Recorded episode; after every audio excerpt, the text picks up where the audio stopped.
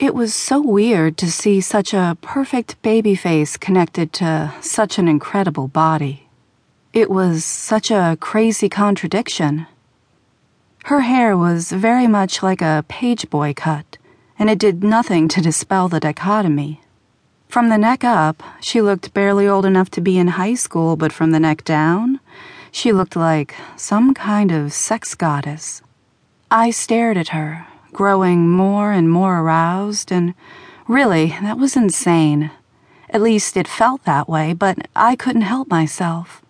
I knew that most of my friends thought about sleeping with another girl, at least to hear them talk, but I'd never really given it much thought. Oh, sure, I understood the mechanics of it, and I wasn't above the idea of it. It had just never really appealed to me the way that it seemed to appeal to so many of my friends.